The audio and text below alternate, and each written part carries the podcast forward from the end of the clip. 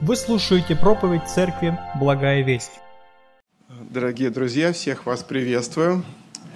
Э, как вы знаете, мы изучаем Евангелие от Луки последовательно. У меня такой вопрос. Кто помнит, какую главу мы сегодня изучаем? Девятая. Девятое. Пожалуйста, откройте свои Библии, и будет на экране, но лучше, если вы еще свои откроете, для того, чтобы могли следить. Мы постараемся последовательно этот отрывок а, с вами разобрать. Итак, Евангелие от Луки, 9 глава, с 18 по 26 стихи.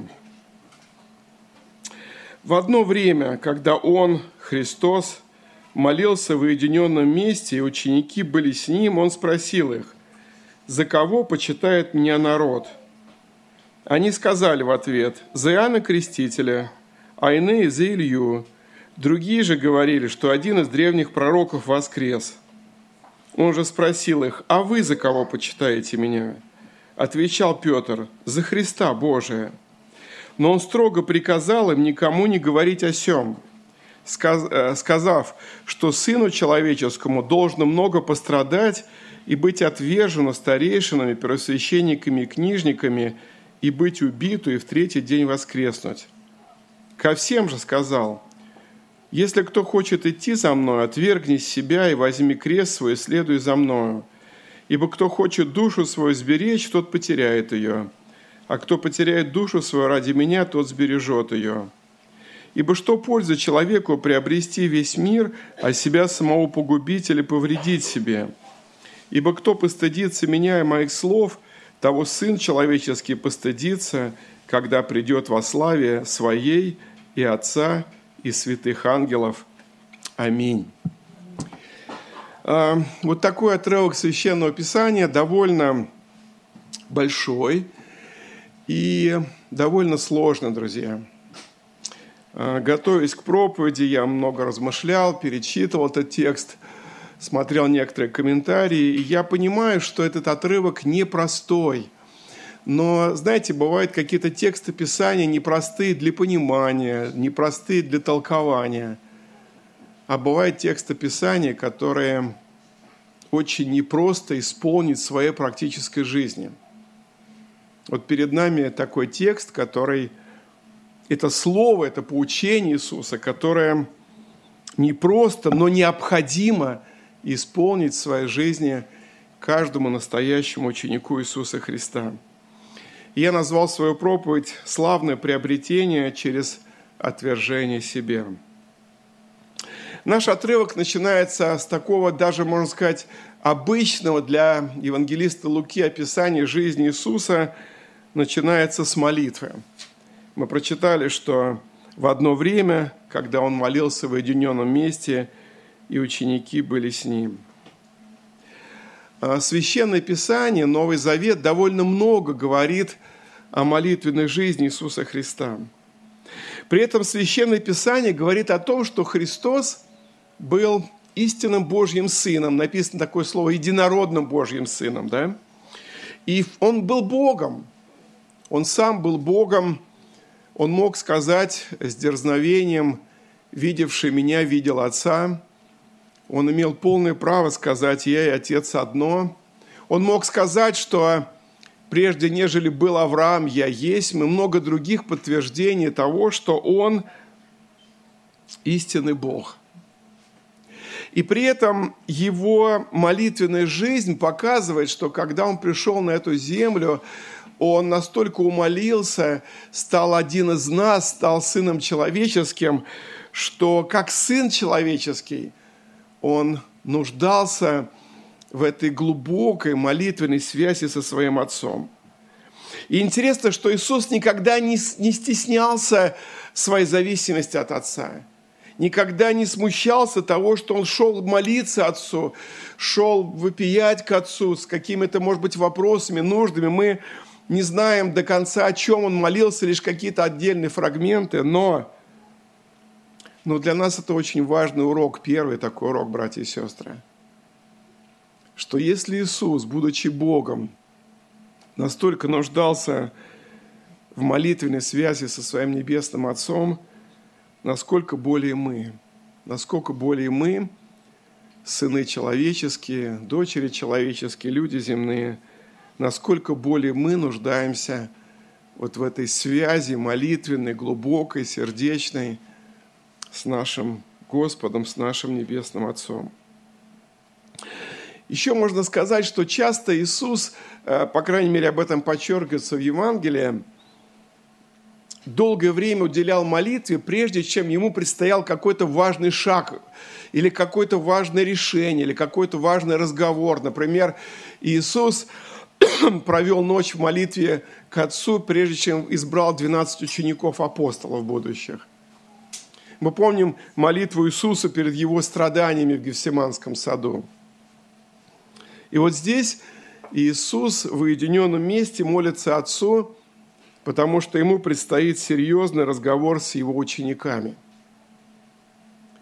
И мне очень хочется, чтобы мы, как бы, знаете, мысленно, сердцем вот попытались представить себя, что мы, одни из учеников Иисуса, находимся с Ним, и вот в этой беседе Иисуса с учениками как бы мы тоже участвуем. И те вопросы, которые Он им задает, Он как бы нам задает, мне и тебе, брат и сестра. И если мы сможем так вот сердцем как-то войти в эту историю, погрузиться в Божье Слово, то мы, я уверен, сможем извлечь для себя несколько очень важных уроков –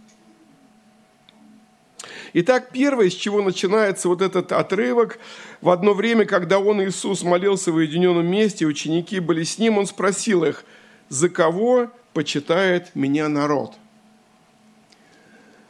А, для тех, кто читает Евангелие, вы обращаете внимание наверняка, что Иисус любит задавать вопросы. Но сразу следует сказать, что когда Иисус задает вопросы, то это совсем не означает, что он чего-то не знает.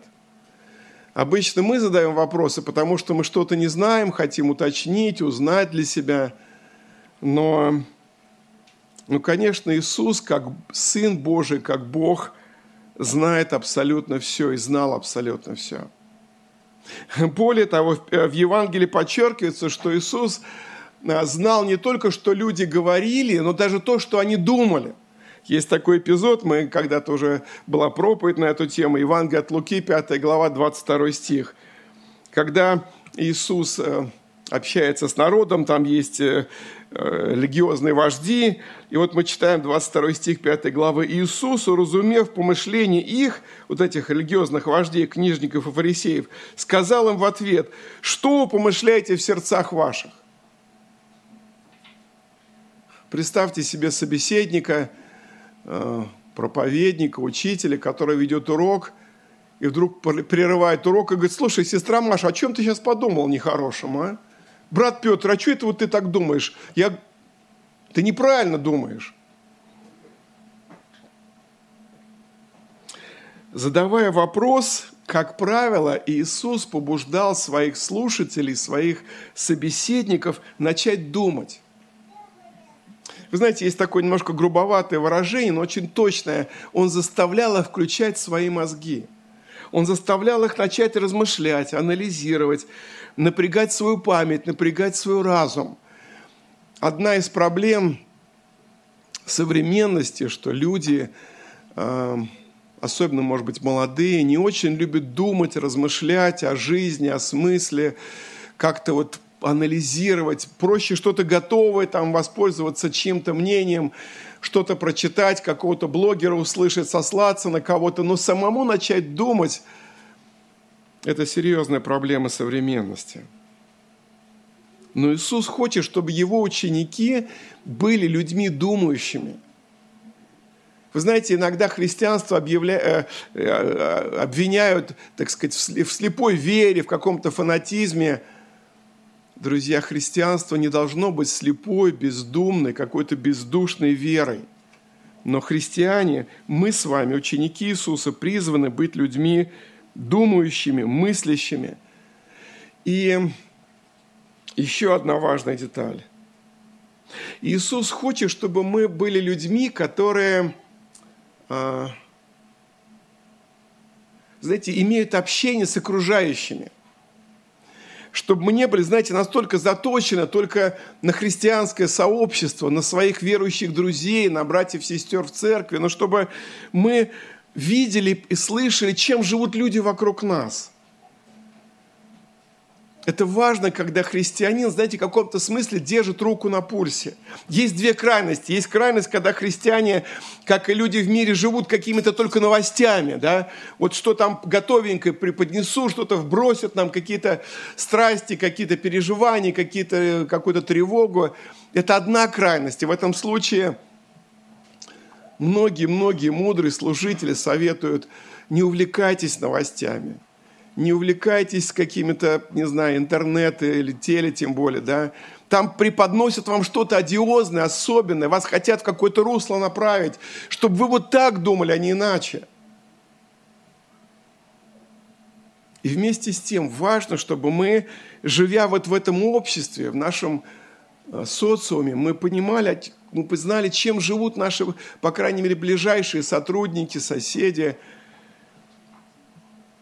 Потому что для Бога а, люди никогда не были массой, какой-то безликой, бездушной, серой, однородной толпой. Для Бога, для Христа всегда важна каждая человеческая личность, каждый индивидуум. Чем человек живет, о чем он думает, о чем он переживает, чем, чем наполнена его душа.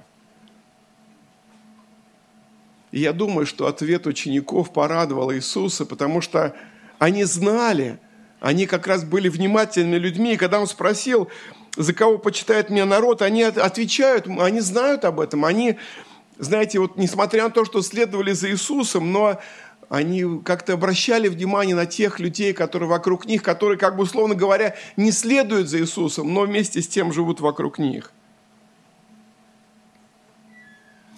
Еще одна деталь важная, друзья. Когда мы прислушиваемся в общении э, к тому, о чем люди говорят, о чем они переживают, очень важно, знаете, не повестись за их эмоциями, за их страхами, за их мыслями, чтобы, знаете, что-то услышав, о, как интересный пошел, о, туда, да, и иногда вот это вот общественное мнение или мнение окружающих людей настолько влияет на христиан, на наше мышление, что мы уже начинаем думать так, как они. Этого не надо делать. Наоборот, в этом тексте мы видим урок, когда Иисус хочет, чтобы его ученики влияли на, на окружающих людей –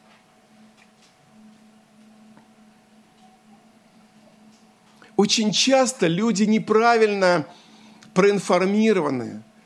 Люди каким, какой-то обладают кривой, искаженной информацией. И самое главное, кривой, искаженной информацией о Боге, о Христе, о Евангелии. Иногда говоришь, ну откуда ты вообще это взял? А я вот там в интернете прочитал. А я какой-то светской книге прочитал. А мне какой-то вот там блогер так сказал. Он спросил за кого почитает меня народ? 19 стих. Они сказали в ответ, за Иоанна Крестителя, а иные за Илью, другие же говорят, что один из древних пророков воскрес. Как тогда, так и сейчас среди людей огромный разброс мнений, кто такой Иисус Христос. Какие-то суеверия, какие-то догадки, домыслы – совершенно какая-то глупая порой информация, ничем не проверенная, не подтвержденная, но люди в это верят. Люди так считают, а мне бабушка сказала, а мне вот сосед сказал, а я фильм такой видел. А вот там вот в интернете сказали, что какое-то еще Евангелие раскопали, которое вот, так сказать, было где-то спрятано там, да, и вот теперь наконец-то.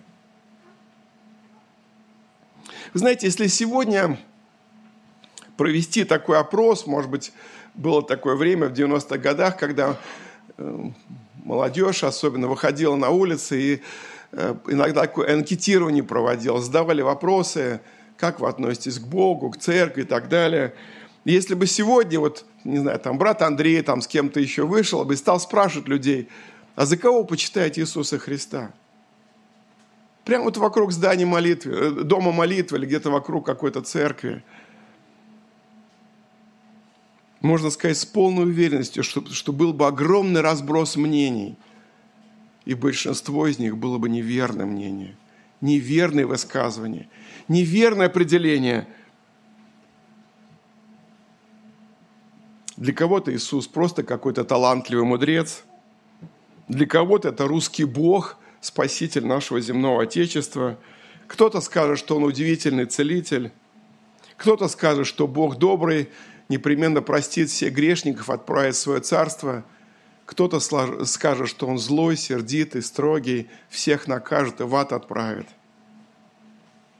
Суеверие, заблуждение, хаос непременно будут царить в душе и сердце человека, который не изучает Священное Писание – который изучает все, что угодно, пользуется какими-то разными справочниками, я говорю, там интернет или печатными изданиями, мнениями людей, но только не Божьим Словом. Друзья, если кто-то из тех, кто меня слушает, вы относитесь к этой категории, перестаньте это делать. Есть источник, есть правдивая точная информация, есть Божье Слово, где Бог сам сказал о себе, где Христос очень много говорит о себе, кто Он такой – как его нужно почитать, как за ним нужно следовать. И это намного правильнее, разумнее пользоваться оригиналом, пользоваться первоисточником, чем какими-то подделками или даже фальшивками. Поэтому благослови Господь, чтобы а, люди действительно, чтобы мы пользовались первоисточником для того, чтобы познавать Господа Иисуса.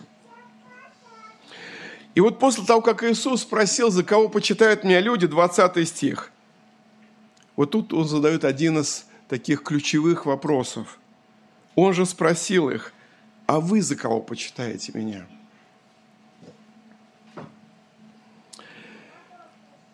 Нужно отметить, что к тому времени, когда Иисус вот задает ученикам этот вопрос –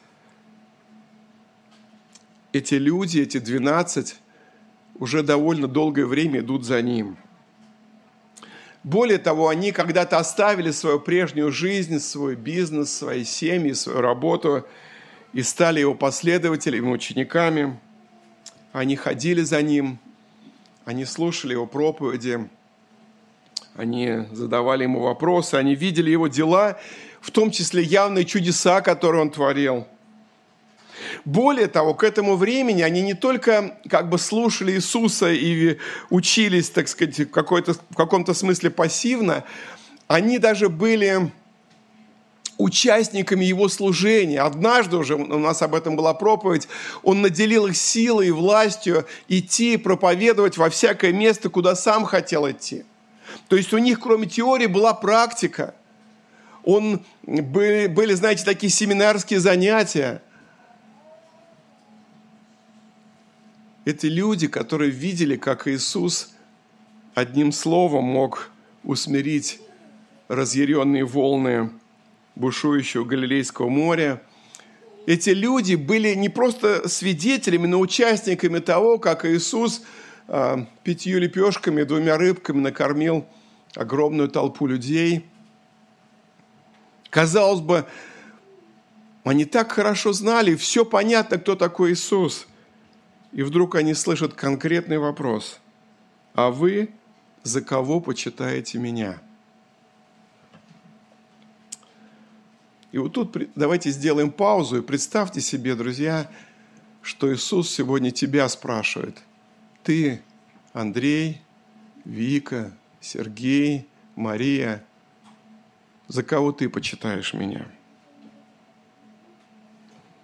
Причем вот это слово, переведенное очень хорошо в нашем синодальном переводе, не просто вот, ну, что ты знаешь об Иисусе, да, а за кого ты почитаешь меня.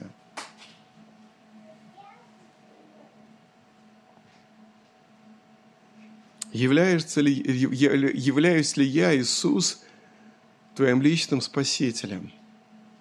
Являюсь ли я твоим добрым пастырем? Являюсь ли я твоим другом, Являюсь ли я твоим утешителем? Являюсь ли я действительно Сыном Божьим, который пришел спасти тебя? И являюсь ли я Господом для тебя? Почитаешь ли ты меня как Господа? Друзья, это очень важный вопрос, который, я думаю, что мы должны сами себе задавать время от времени. За кого я почитаю Иисуса? Кто для меня Иисус сегодня? И чтобы это не был какой-то такой стандартный ответ, а это вот, вот так вот. Но чтобы это был ответ твоего и моего сердца. За кого я, за кого ты почитаешь Иисуса. И в нашем тексте мы видим, что Симон Петр от имени всех учеников, как знаете, один назвал его богослов, как регент апостольского хора, дает правильный ответ. Отвечал Петр за Христа Божия.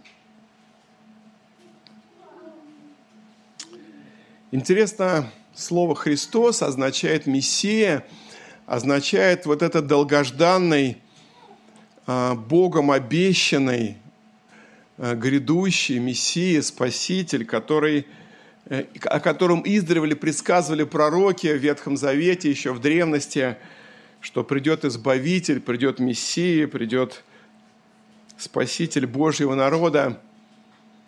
И Петр э, совершенно правильно дает ответ, что мы почитаем Тебя за Христа Божия. Мы мы узнали Тебя как Христа Божия, мы поверили в Тебя как в Христа Божия. Конечно, чем дольше ученики находились с Иисусом, чем дольше они следовали за Ним, чем больше они общались с Ним, чем, тем больше получали доказательств Его божественности, Его силы, Его власти.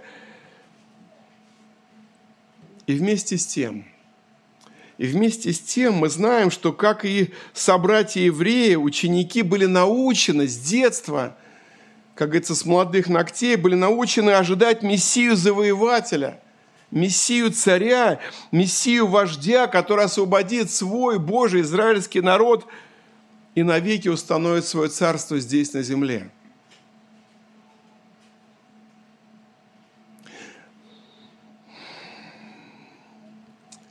Вот почему, несмотря на правильное исповедание Петра, что Иисус – это истинный Божий Мессия и Спаситель, Иисус запрещает об этом говорить другим людям. 21 стих. «Но Он строго приказал им никому не говорить о сем». Придет время, когда Иисус скажет – идите ко всем народам и говорите, и проповедуйте, несите Евангелие. О ком? Об, об мне, о Мессии, о Христе Божием. Но в тот момент, несмотря на правильное исповедание, как я уже сказал, скорее всего, понимание или представление апостолов и вот этого апостола Петра, как регента апостольского хора, было неверно о том, кто такой Христос, а, Мессия Божий. Кстати, в параллельном Евангелии Матфея вот это, этот эпизод напрямую связан с тем отрывком, когда Иисус начинает говорить о своих грядущих страданиях, и Петр отзывает его и говорит, да не будет этого с тобою.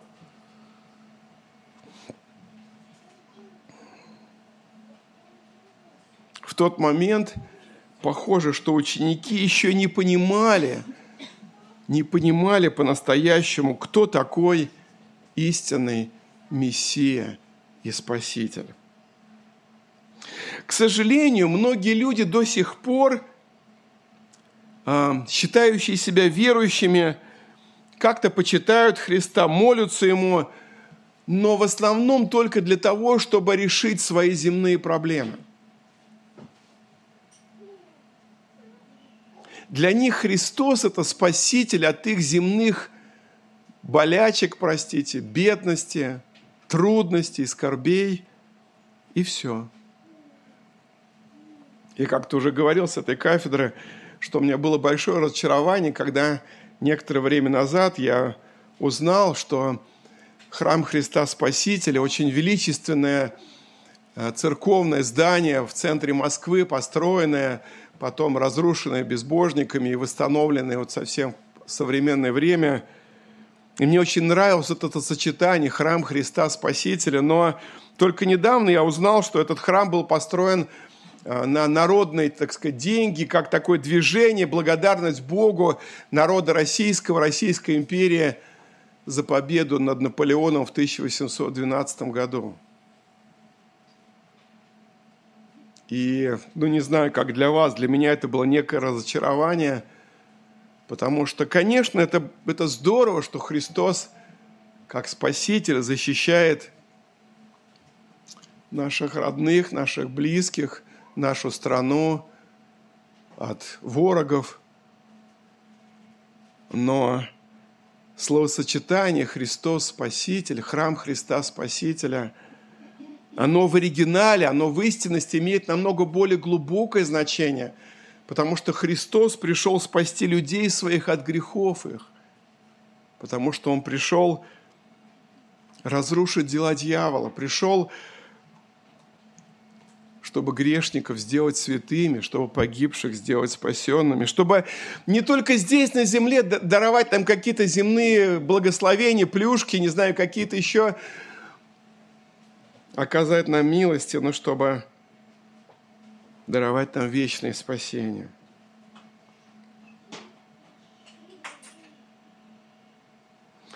Именно поэтому тотчас 21-22 стихи мы читаем такие слова. «Но он строго приказал им никому не говорить о сем, сказав, что Сыну Человеческому должно много пострадать и быть отвержену старейшинами, просвященниками и книжниками, быть убиту – и в третий день воскреснуть. Я думаю, что вот это слово Иисуса, оно не вписывалось вот в эту картинку, которая была у Петра и, наверное, у других апостолов, что значит мы почитаем Тебя за Христа Божия, за того самого долгожданного Мессию, которого столетия, а может быть и тысячелетия ожидал наш израильский народ как освободителя и спасителя. Божественный замысел в том, чтобы путь к нашему спасению, избавлению лежал через тяжкие страдания и мучительную смерть нашего Спасителя. Конечно, Иисус – это истинный Мессия, Избавитель, обещанный Богом не только для избранного еврейского народа, но и для всех людей в мире. Но путь к нашему спасению пролегал через страдания и мучительную смерть послании к евреям есть такое слово, 5 глава, 7 по 9 стихи. Я прочитаю в более современном переводе. Во время своей земной жизни Иисус громко, с воплем и со слезами молился тому, кто мог избавить его от смерти. И он был услышан за свое благоговение. Несмотря на то, что он был сыном, он в своих страданиях научился послушанию – и в совершенстве сделался источником вечного спасения для всякого, кто послушан Ему. Друзья дорогие, это огромная милость, благословение, это радость для нас, это счастье для нас. Мы должны день и ночь благодарить Господа Иисуса Христа, что Он пришел не только спасти евреев от римлян, не только спасти Россию от Наполеона там, или от гитлеровской Германии, но Он пришел спасти людей своих от грехов их, нас с вами, меня и тебя, от вечного осуждения, от власти дьявола, от вечного проклятия, от озера Огненного. И это намного более ценное, друзья, простите, я не хочу никого огорчить, но это намного более ценное, это вечное спасение, которое пришел принести в этот мир Иисус. Если бы не его голговская жертва, если бы не его смерть, если бы не его подвиг как спасителя, как его заместительная жертва, у нас с вами не было бы ни единого шанса спастись. У нас не было бы ни единого шанса выйти из-под власти сатаны, из-под власти греха. У нас не было бы ни единого шанса как-то избавиться от грядущего Божьего гнева, от судов Божьих, которые грядут на всех грешников в будущем – Поэтому дай, Господь, чтобы мы всем сердцем любили Иисуса Христа, познавали Его, поклонялись Ему, почитали Его как Спасителя и Господа всей своей жизни. И далее мы читаем 22, 23 стихи. 23 стих. «Ко всем же сказал, кто хочет идти за мною, отвергни себя и возьми крест свой, следуй за мною. Ибо кто хочет душу свою сберечь, тот потеряет ее, а кто потеряет душу свою ради меня, тот сбережет ее. Ибо что польза человеку приобрести весь мир, а себя самого погубить или повредить себе? Ибо кто постыдится меня и моих слов, того Сын Человеческий постыдится, когда придет во славе Своей и Отца, и святых ангелов. Друзья, вот это отрывок, о котором я в самом начале сказал, который легко прочитать и, может быть, даже не так трудно истолковать, но не просто исполнить в своей практической жизни. Большинство как древних, так и современных учеников Иисуса Христа искренне радуются тому, что его заместительной жертвы достаточно для нашего спасения, для нашего прощения. Мы готовы славить Иисуса, петь Ему, что Он взял нашу вину на себя, наше проклятие, принял Божий гнев и открыл перед нами врата Царства, Царства Небесного. Но мы нередко забываем о том, что жизненный путь ученика должен быть подобен жизни его учителя – Помните, Иисус как-то говорил, ученик не выше учителя, да? Говорил, гнали меня, будут гнать и вас. Ко всем же сказал, если кто хочет идти за мною, отвергни себя и возьми крест свой, следуй за мною. Интересно это выражение «кто хочет идти за мною».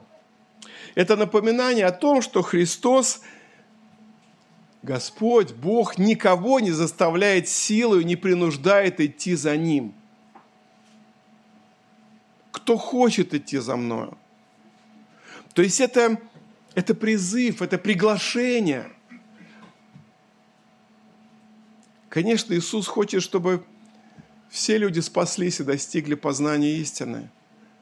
Мы живем с вами в такое замечательное время, когда Евангелие проповедуется всем людям, и есть шанс у человека, у любого, знатного и простого, богатого и бедного, разного цвета кожи, разной национальности, есть шанс принять Иисуса и последовать за Ним.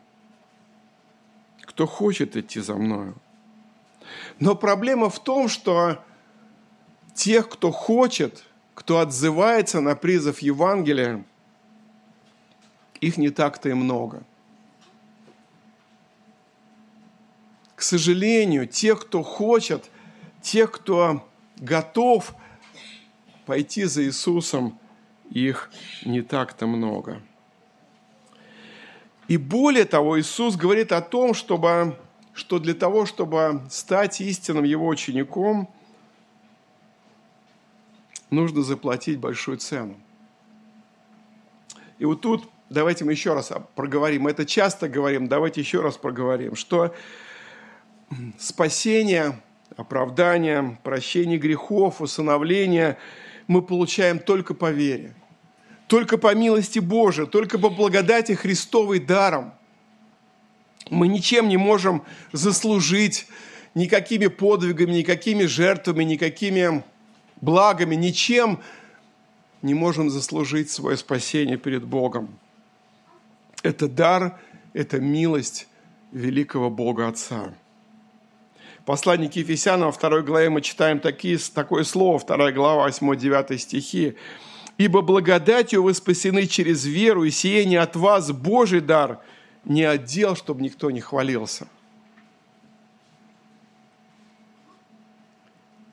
И вместе с тем нужно помнить, что спасенный Христом грешник отныне становится его учеником и его последователем – Спасенный Христом грешник встает на тропу, ведущую за Иисусом, за небесным учителем, за Господом.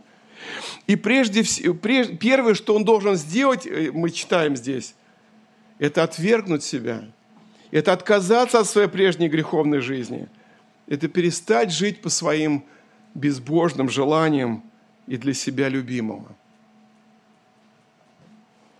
Друзья, я думаю, что вот эта проповедь на тему «Отвергни себя», она, наверное, не популярная в христианской церкви. Потому что отвергнуть себя – это очень непросто. Более того, отвержение себя – это не какой-то единократный акт, который мы совершили в день нашего покаяния, обращения к Иисусу Христу. Некоторые считают, что ну я уже отверг себя, я уже покаялся, я уже однажды обратился к Иисусу, я принял его своим спасителем. Все это прошлое, это в моей прошлой жизни, и как бы сейчас все нормально. Но, друзья дорогие, отвержение себя, кстати, как и дальше мы будем говорить, несение своего креста – это, это постоянное, это дело выбора каждый день и каждый миг нашей жизни – в некоторых переводах написано «неси свой крест каждый день, отвергай себя каждый день, постоянно». Друзья дорогие, мы с вами, как ученики Иисуса, призваны постоянно, снова и снова отвергать себя ради того, чтобы следовать за Иисусом Христом. И это первое очень важное требование ученичества – самоотречение – Иисус говорит, человек, который не желает отречься от себя, не может называться его учеником. Конечно, следует сказать, что я, от которого призывает отречься Иисус, не относится к индивидуальности человека. Мы уже говорили о том, что Господь не хочет, чтобы мы все были на одно лицо, как, знаете, когда-то говорили в коммунизме, там всех, у всех все будет одинаково. Нет, Господь ценит нашу индивидуальность. Он знает каждого из нас по имени. Он сотворил нас особенными, индивидуальными, личностью, со своей душой, со своими даже какими-то интересами, вкусами, особенностями, сильными и слабыми сторонами. Каждый человек – это уникальное Божие творение – но вот это понятие «я», о котором говорит Иисус, которое нужно отвергнуть, относится к врожденному, греховному, бунтарскому, неискупленному «я», которое есть в каждом человеке на земле. Это то, с чем мы рождаемся, с чем мы живем, и порой с чем мы умираем. И вот это греховное «я» способно подчинять себе и подавлять даже возрожденного человека, человека Божия – Помните, брат наш Павел откровенно писал, «Бедный я человек, доброго чего хочу не делаю, а злое чего не хочу делаю. Кто избавит меня от всего тела смерти?» Кто избавит меня от этого «я», которое постоянно лезет вперед, от этого «яшки», как некоторые называют, да? который требует своего, который жаждет своего. Отвергнуть себя, свое «я» означает – решительно подчинить свою жизнь господству Христа, полагаясь только на Его попечение.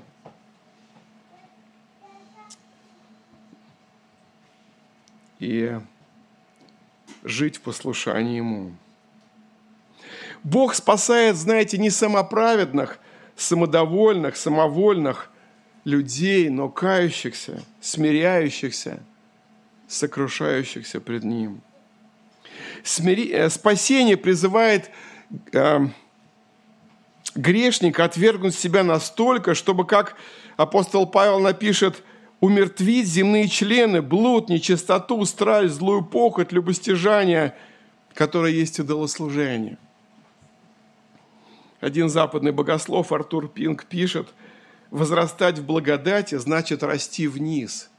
Имеется в виду расти вниз, это в своем смирении, в своем отвержении себя – своему уничижению вот этого своего гордого, своевольного «я» и своей человеческой натуры. Это значит все глубже осознавать свое ничтожество, свою греховность, свое недостоинство той милости, которая оказана нам Господом в лице Иисуса Христа. Отвергнуть свое «я» значит признать, что нам нечем хвалиться пред Богом и что мы ничего не можем предложить Ему, но им живем и движемся и существуем. Далее мы читаем, «Кто хочет идти за мной, отвергни себя и возьми крест свой и следуй за мною». Вы знаете, в христианском сообществе есть тоже разные э, разномыслия, как понимать, что значит брать свой крест и следовать за ним. И вообще, нужно ли это делать? Кто-то говорит, что Иисус уже все сделал, зачем еще мне это делать? Э, один духовный автор написал такую часть гимна на английском языке, но переведена такая, перевод такого есть куплета. «Должен ли Иисус нести свой крест один, а весь мир идти свободным?» Нет, для каждого есть крест. Есть крест и для меня.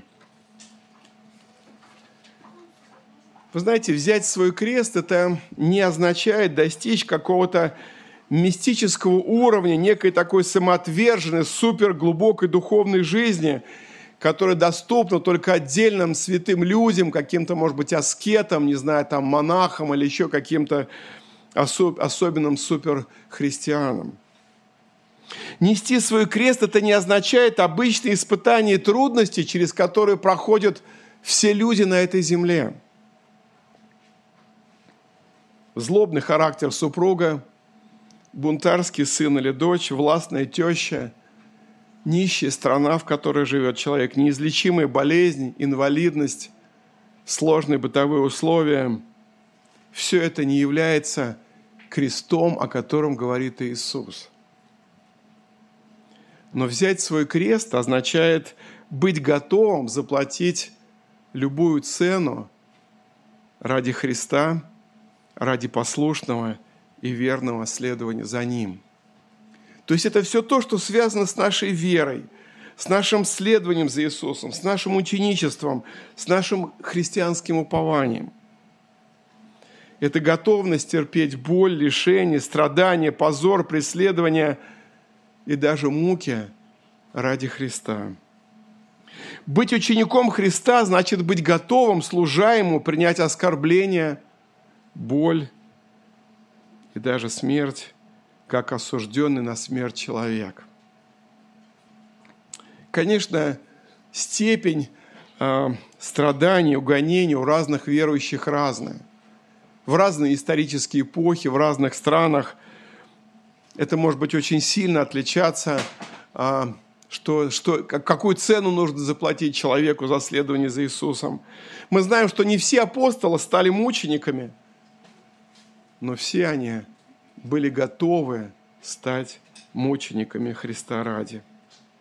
Вот почему Иисус говорит, «Ибо кто постыдится меня и моих слов, того Сын Человеческий постыдится, когда придет во славе Своей и Отца, и святых ангелов».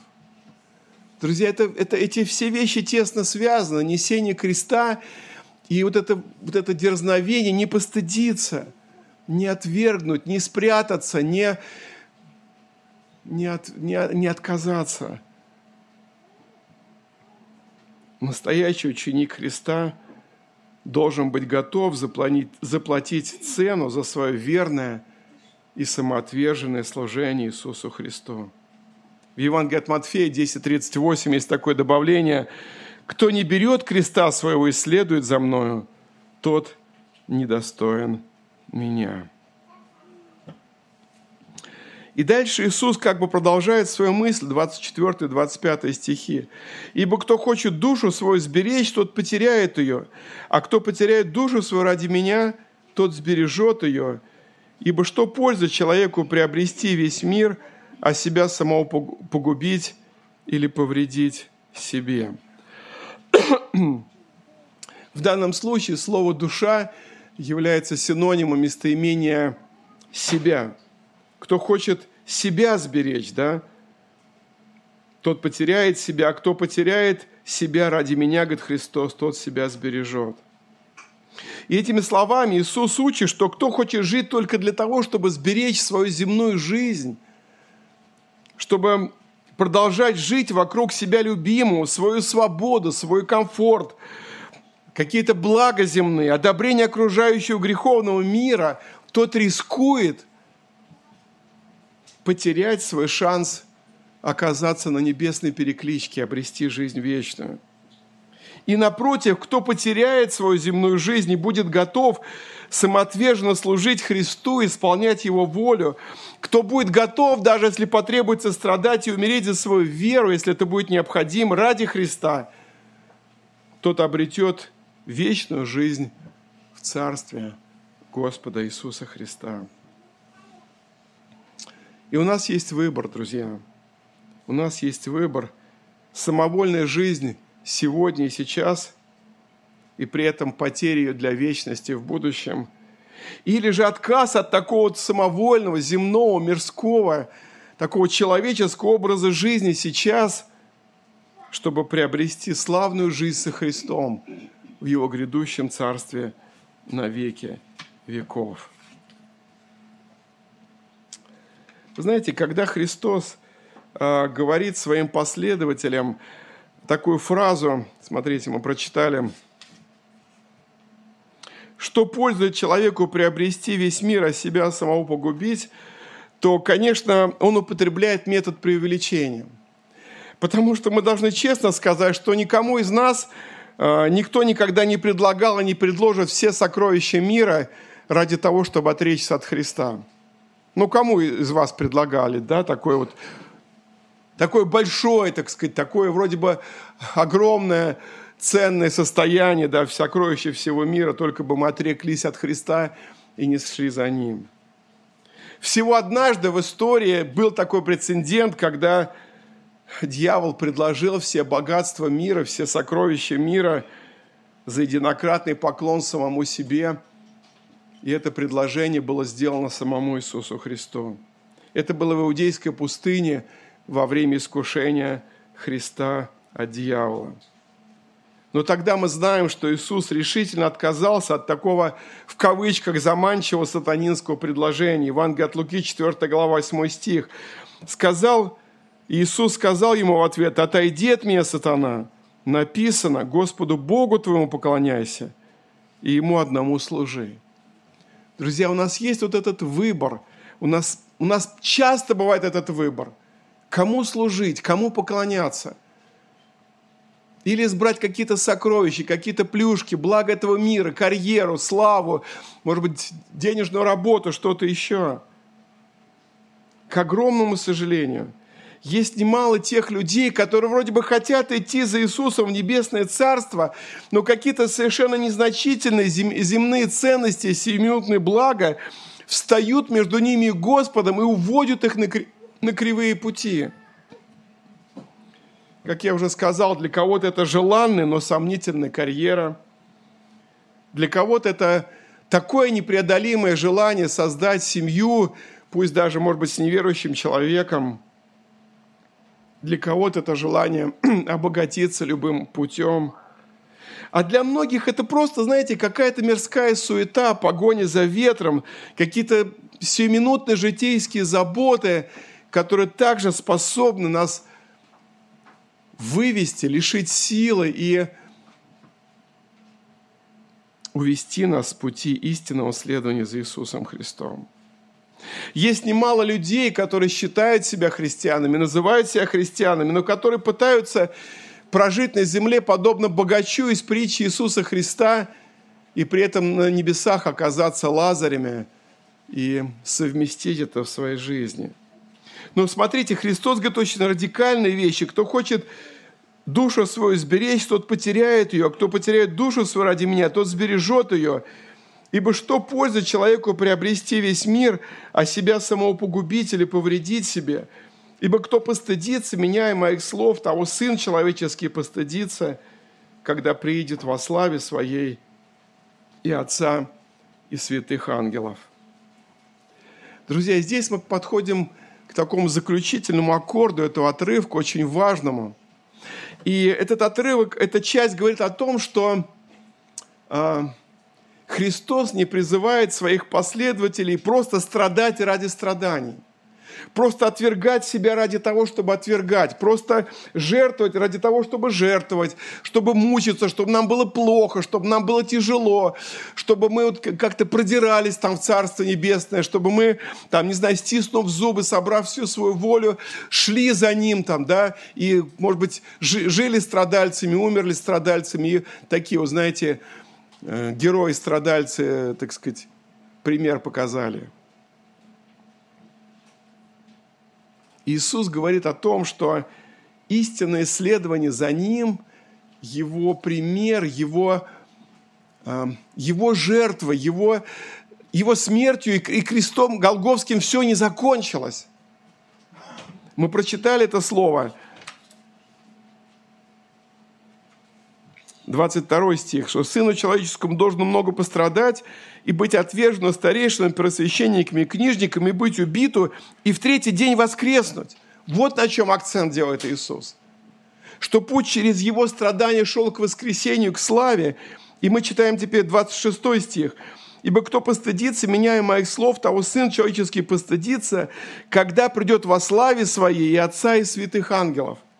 Вот на что Иисус делает фокус – он говорит о том, что всех верных учеников Иисуса ожидает вечная слава. Всех тех, кто готов, если потребуется, ради Него страдать и отвергать себя, и э, действительно жертвенной такой жизнью следовать за Ним, их ожидает вечная слава.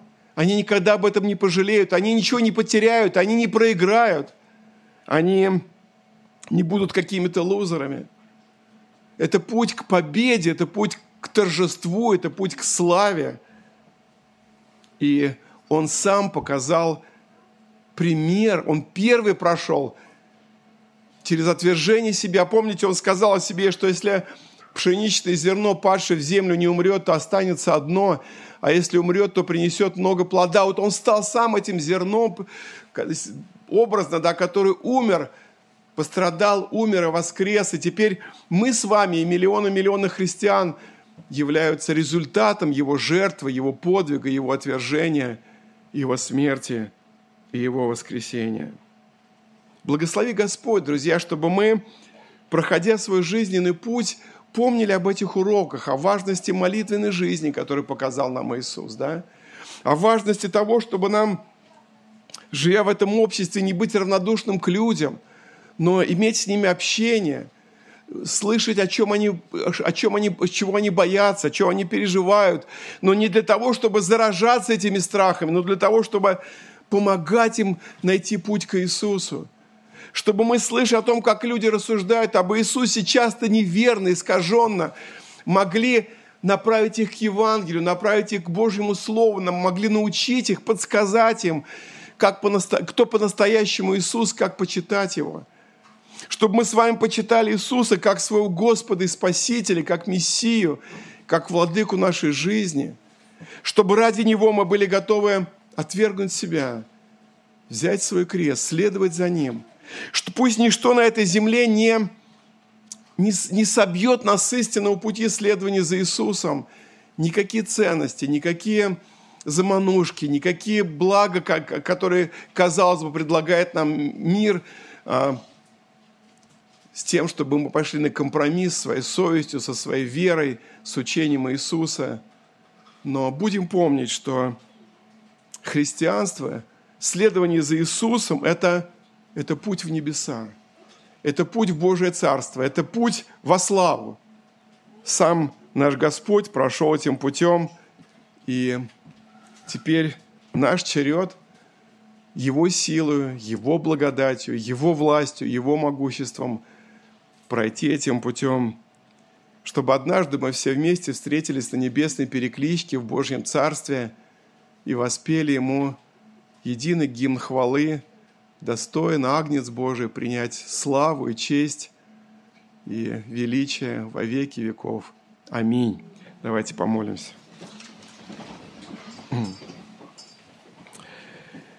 Господь Иисус, мы смирение склоняемся перед Тобой, воздаем всю славу только Тебе. Сознаем, Господи, что мы несовершенные люди, что, к сожалению, порой наше «я», вот это греховное прошлое, еще бывает такое сильное, не хочет сдаваться. И вместе с, с Павлом нам порой восклицаем «бедный я человек», доброго, чего хочу, не делаю, злое, чего не хочу, делаю. Прости, когда мы поступаем по плоти, а не по духу. Прости, когда я, наше человеческое, оказывается сильнее Твоего Божьего «я», Твоей, Твоей воли, Твоей власти, Твоего могущества – Прости нас, когда мы пренебрегаем молитву. Прости нас, когда мы проходим равнодушно мимо людей, окружающих нас, и нас не волнуют их страхи, их, их заблуждения, их какие-то ереси, то, чем они, тот мир, в котором они живут, Господь. И мы не пытаемся помочь им, рассказать об истинном Иисусе, направить их мысли к Тебе, к Твоему Царству, к Твоей славе по-настоящему объяснить, кто такой Иисус, что Он Мессия, Спаситель Божий. Господи, сегодня мы этот трудный текст Писания, трудный для исполнения, читали, размышляли. Я прошу, помоги мне, моим братьям и сестрам, всем слушателям каждый день отвергать себя, брать свой крест, связанный с нашим христианским следованием, и идти за Тобою – Дай нам милость никогда не постыдиться имени Твоего, Господь. Дай нам милость никакие кажущиеся ценности, сокровища этого временного мира не променять на вечное, на Божье, на нетленное, Господь. Сохрани нас от такой ошибки, от такого обольщения, от такого рокового шага. Но помоги каждому из нас, нашим детям, нашим внукам, нашим близким – верно прожить жизнь христианскую на этой земле, чтобы когда ты придешь, ты не постыдился нас, но принял нас во славу Отца и святых ангелов. Да светится имя Твое. Аминь. Местная религиозная организация Церковь Евангельских христиан-баптистов «Благая весть» зарегистрирована 24 июня 1999 года. ОГРН 103 773 974 3007